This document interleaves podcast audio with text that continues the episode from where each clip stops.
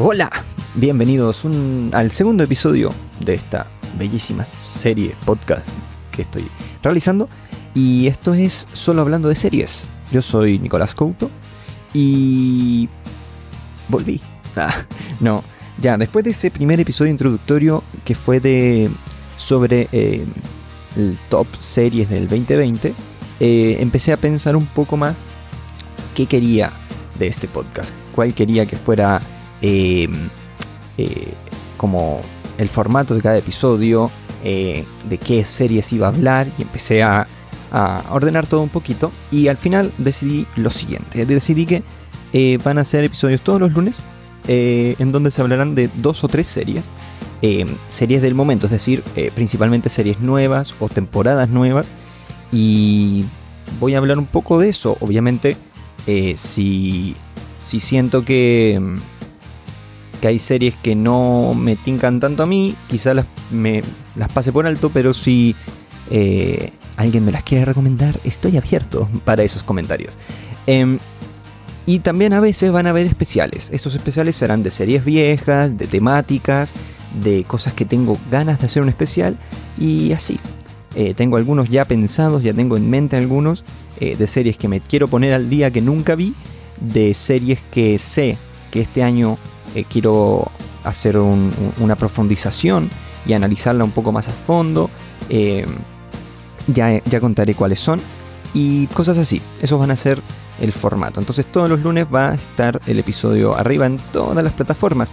Eh, y ese es el segundo tema, que es que el podcast está disponible por ahora en, en Spotify, iBox o iBox, como quieran decirles, y en todas las plataformas de podcast conocidas, menos Apple Podcast. ¿Por qué? Porque Apple Podcast funciona eh, de una manera diferente y Apple mismo tiene que revisar em, el podcast y todo eso, y de ahí te lo publican. Entonces ese puede tardar. Pero eh, voy a avisar de todo esto en el Instagram, así que no olviden seguir al podcast en, en Instagram de arroba solo hablando de series. Y también, una cosa que se me olvidó contar en el primer episodio, es que el podcast tiene una versión audiovisual que está en YouTube. Hola, estoy saludando ahora mismo a la cámara. Así que si quieren ver esa versión audiovisual, que a veces va a tener trailers y otras veces no, por temas de copyright, Em, estará ella eh, en, YouTube en solo hablando de series. Eh, igual pueden encontrar el link em, en el Instagram de solo hablando de series. Y eso. En el episodio de hoy eh, vamos a hablar de dos series. Dos series de Netflix. Son las dos series más vistas en enero. Una salió en diciembre. Em, pero salió como, bueno, en diciembre siempre ocurre que esas series son como un limbo, porque no es serie de 2020, pero serie del 2021 y no sé qué, que es Bridgerton. Em, y la otra serie es Lupin, o Lupin, o Lupin, como quieran decirle, que es una serie francesa y por eso no sé pronunciar su nombre. Pero creo que es Lupin, porque la N no se pronuncia. Eh, estas dos series son de las dos más vistas en enero, incluso Lupin está en el top 1 ahora mismo en Netflix, eh, si no me equivoco.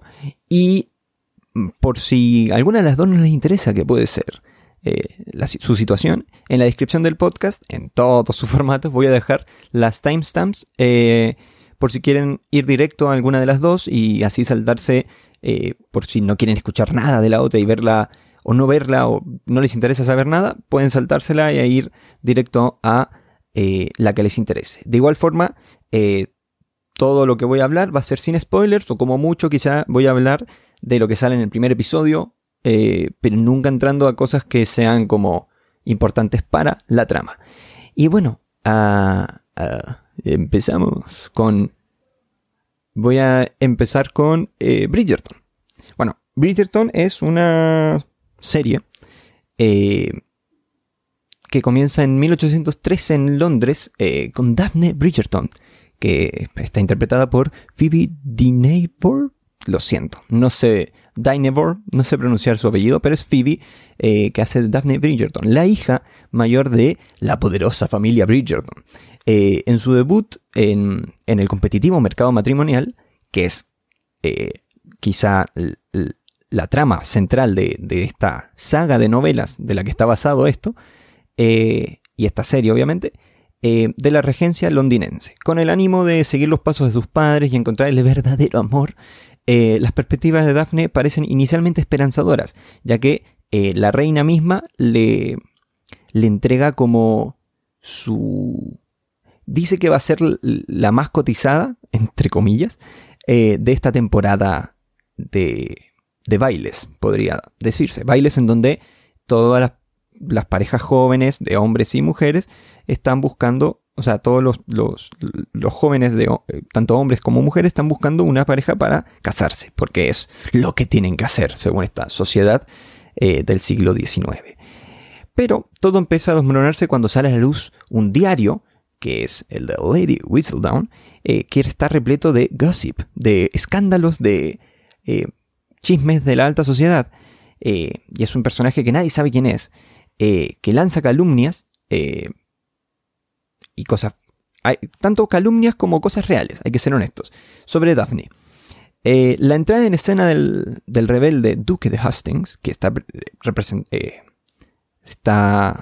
interpretado por Rojijin Paji, o no sé cómo se pronuncia. Son todos complicados los nombres de esta serie, eh, menos los de los personajes.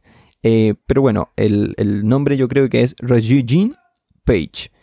Em, que es el soltero más deseado de la temporada, al igual que ella es la más eh, deseada, él es el más deseado.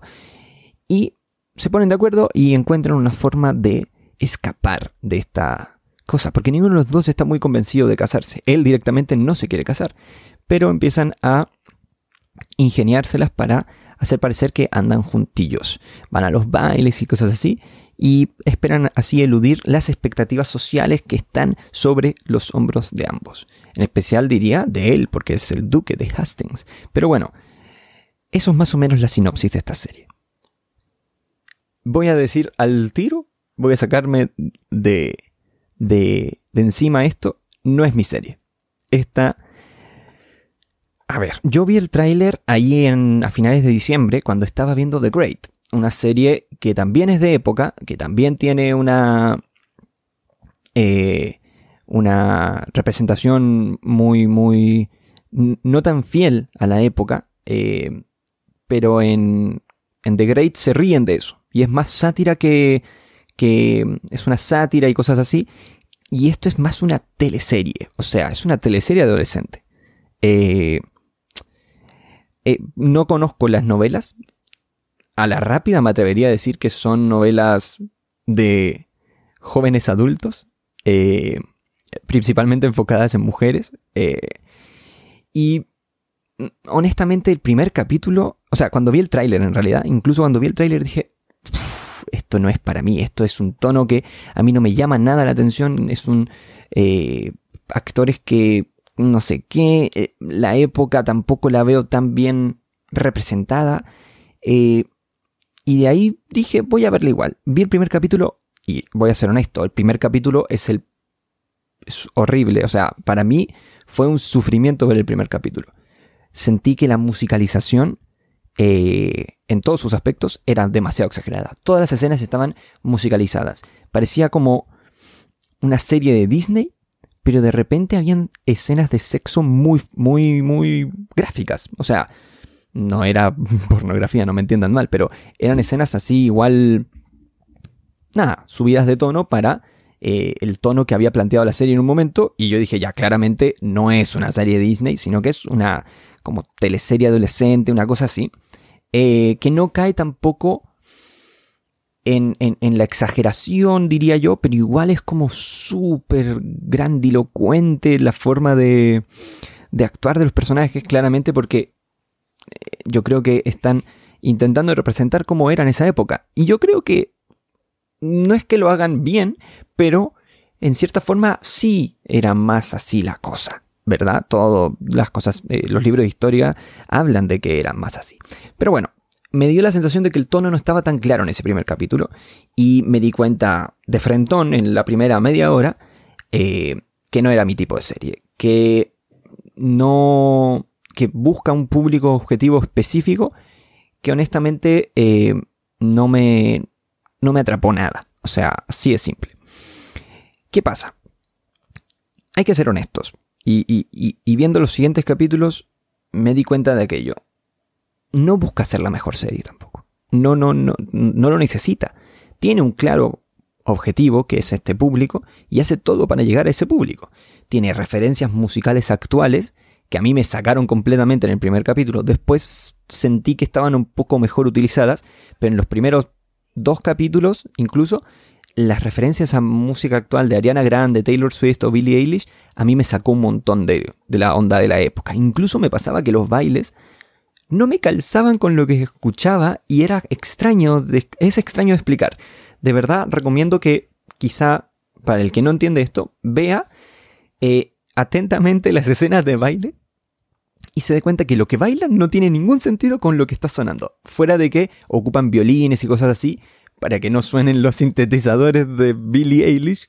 Eh, y ojo, son artistas, todas las canciones que escuché, menos dos creo, son de artistas y son canciones que me gustan en, la en, en, su formato original. Pero acá me sacaron un poco y entiendo por qué las ponen. Las ponen porque intentan hacer una forma más moderna eh, o sea, intentar representar esto de una forma más moderna y divertida y en ciertas formas creo que hay veces que incluso eh, intentan contar algo, es como eh, voy a esto es en el primer capítulo y en la primera escena de un baile de estos en donde llegan las pretendientes, podría decirse, y los pretendentes. la canción que suena, si no me equivoco, es Thank You Next de Ariana Grande. Y con eso intenta mostrar que ella no va a aceptar a nadie, eh, porque, porque ninguno es valeroso de su corazón. Pero bueno, eh, entiendo que las ponen por el target, pero a mí me, me, me, sacó completamente de la serie, en especial en, los primeros capítulos. Eh, las coreografías a mí me dejaron que desear. Después vi un video del making of que está en YouTube. Y honestamente ahí me, me, como que las logré apreciar un poco mejor, pero es, es, es raro tener que ver un making of para poder reconocer eh, estas escenas de baile. Que hay algunas que son más, que son más notables, sí, obviamente. Eh, pero en las, la gran mayoría yo diría que son muy sosas y planas. O sea, no, no me generaron nada. Pero bueno, entrando a la, a la serie en sí. La temática no es nada arriesgada, no es nada novedosa. Pero eh, la ejecutan bastante bien, siendo honesto. Em, cuando digo que no es mi serie es porque todo lo que dije antes no calza conmigo. Yo no soy el target al que quieren llegar. Yo no soy... Eh, o sea, a mí la, no me interesa ninguno de los actores que están aquí presentes. Em, tampoco creo que sean tan conocidos. Pero son lindos. No sé cómo explicarlo. Los dos protagonistas son preciosos. O sea, ella es muy linda y él es muy mino. Em, entonces, me pasa que las interpretaciones por momentos quedan un poco de lado. Siento que ambos protagonistas tienen sus momentos memorables. Eh, él en especial, eh, el señor Page, que no voy a... El, que, quien hace de, de, Simon, el duque de Hastings, eh, tiene momentos más profundos, más contrariados como personaje. Además, siento que tiene una idea y una historia detrás interesante, pese a que se basa en la misma cosa de siempre de buscar venganza contra su padre. Pero fuera de eso, eh, siento que es interesante la idea, siento que es interesante sus motivaciones y bueno, y cómo él intenta no contradecirse eh, al conocer a Daphne. Pero ella eh, me pasa que no le logro creer. En, muchos momentos no le creo, y me pasa con varios personajes, pero me parece crítico con ella porque es la protagonista, pero hay momentos en donde no le creo.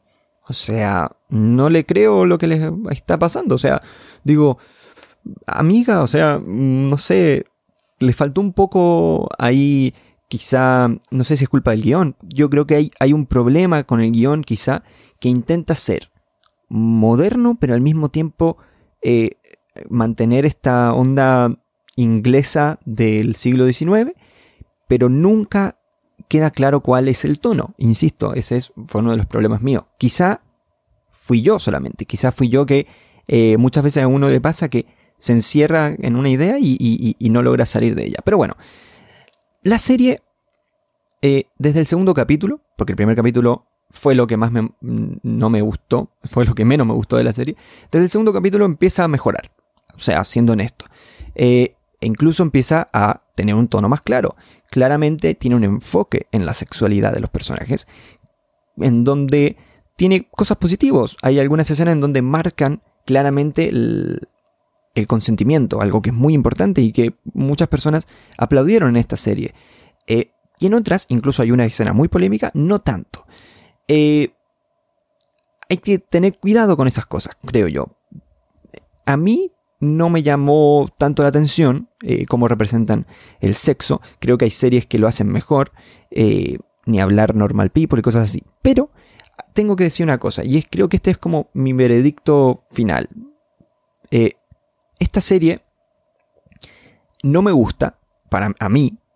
Entiendo que tiene su público objetivo al que le gusta mucho este tipo de series. Y al mismo tiempo, pese a que siento que hay cosas que las, no las hace bien, hay pocas series que hagan todo lo que esta hace. Es decir, hay pocas series que tengan el drama, eh, o sea, la representación de época, pese a que no es la mejor, está. Eh, los personajes atractivos en todos sus sentidos están. La eh, conexión con la novela original tengo entendido que es bastante buena. Em, la representación del sexo y de la relación de ellos dos es bastante buena.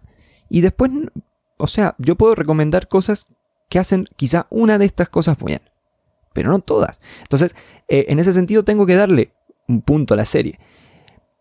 ¿Qué cosas a mí me sacaron un montón? O sea, otras cosas que me sacaron un montón, los capítulos se me hicieron eternos. Una hora cada capítulo. La verdad es que esta duración es un poco exagerada para lo que se nos cuenta en cada capítulo.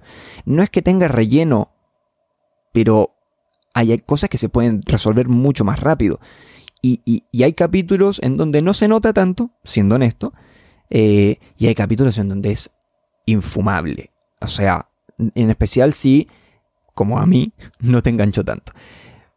Bueno, mi cierre es, si eres fanático o fanático de series como Gossip Girl o de cosas como Orgullo y Perjuicio, y especialmente si eres fanático de estas novelas o de las novelas juveniles románticas, seguramente te guste mucho esta serie. Si incluso ves el tráiler, que yo creo que no es un mal tráiler para lo que es la serie, si ves el tráiler y dices, oh, ¿sabes qué? Me gusta esta idea de como Gossip Girl del siglo XIX, mírala. De verdad, te recomiendo intentar ver el primer capítulo. Si el primer capítulo no te molesta tanto como a mí, mírala, te va a gustar. Porque creo que solamente mejora desde ahí. Así que eso, Bridgerton de Netflix. Y así pasamos a la segunda serie, eh, que es Lupe o Lupe. No sé cómo se pronuncia. Eh, lo siento para los eh, que hablan francés. Pero bueno, es una serie francesa que es una versión contemporánea de un clásico eh, personaje que es como un Sherlock Holmes francés que se llama Arsène Lupin. Arsène Lupin o Lupin. y que es una versión moderna de esto. Omar Sy, que quizá lo reconozcan por la película Untouchables o Amigos Intocables, en donde hace una interpretación bellísima y muy divertida, le da vida al protagonista, que es Arsène Diop, protagonista de la serie y es un ladrón de guante blanco, muy aficionado a las aventuras de este personaje Lupin, y eh, claramente se inspira en él para hacer todas sus eh, misiones, podría decirse, o todas sus aventuras, no sé, las cosas que va haciendo en la serie. Tiene un driver, él, él tiene una motivación, que es cierta venganza, podría decirse, eh, de, su, de una cosa que le ocurre en su niñez.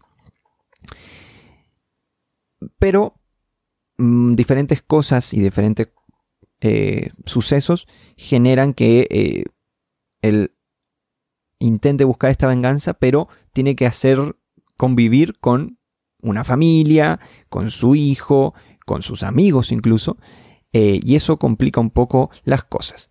Es una serie que esta es la primera parte, eh, que si no me equivoco son cinco capítulos, cinco o seis, ahora me entró la duda, pero son cinco capítulos, por ejemplo. Y el primer capítulo em, es muy entretenido. Eh, honestamente, cada capítulo es prácticamente cada capítulo es una mini heist movie. Las heist movies son estas en donde se prepara un atraco, por decirlo así, un, intento de robo eh, por parte de los protagonistas y todo, muestran la preparación y qué cosas tenían que salir de tal forma para lograrlo. Y honestamente, lo mejor de la serie es él, Omar Sy, que está increíble, muy buen protagonista, muy divertido. Eh, tiene, aprovecha todo, todo lo que tiene a su favor. Él se mueve increíble, él eh, tiene un, ritmo para el humor muy bueno también. Y honestamente, eh, él lleva la serie adelante y la va sacando y la va sacando y ¡pum! Le sale increíble. El primer capítulo es muy divertido, como digo, eh, en donde nos encontramos a, a Diop, que trabaja en el Louvre y tiene que robar el collar de la reina de... Em, uy, María Antonieta. Eso. Después te van explicando por qué lo tiene que robar, cómo lo prepara, por qué lo hace con los que lo hace. Eh, y te muestran que es un personaje más complejo de lo que parecía en esas primeras escenas.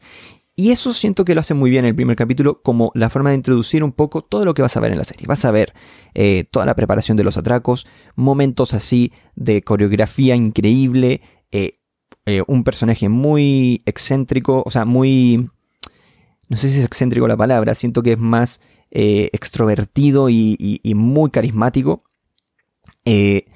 Y te muestra un poco de su vida como Accent Diop y su vida como Lupin.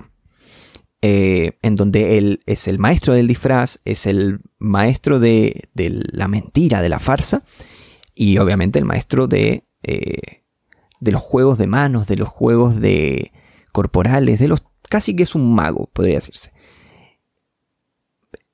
Yo creo que eh, el primer capítulo sirve mucho de introducción y después en el resto de los capítulos como que ya, ya te presentó todo y no tiene nada más que presentarte. Te hace unos flashbacks a su infancia para contarte cuál es su motivación y básicamente cada capítulo es una hazaña nueva de, inspiradas en Lupa, en las historias de, Lupa. Eh, esto es muy divertido e interesante como lo hace. Creo que hay pocas series que lo hacen así. Hay pocas series que sean así de divertidas de ver, que no pierden el tiempo en, entregar un drama innecesario, aunque acá igual lo intenta honestamente, pero no pierde mucho tiempo en hacerlo. Los episodios no son largos, creo que máximo son de 47, casi 50 minutos, y cada capítulo se siente como una pequeña historieta del personaje. Cada capítulo... Eh, se siente como una pequeña aventura de Lupa. Y se hacen muy cortos gracias al ágil guion, honestamente, y a una muy buena interpretación del protagonista, que te mantiene siempre ahí viendo al borde de la silla qué va a ocurrir.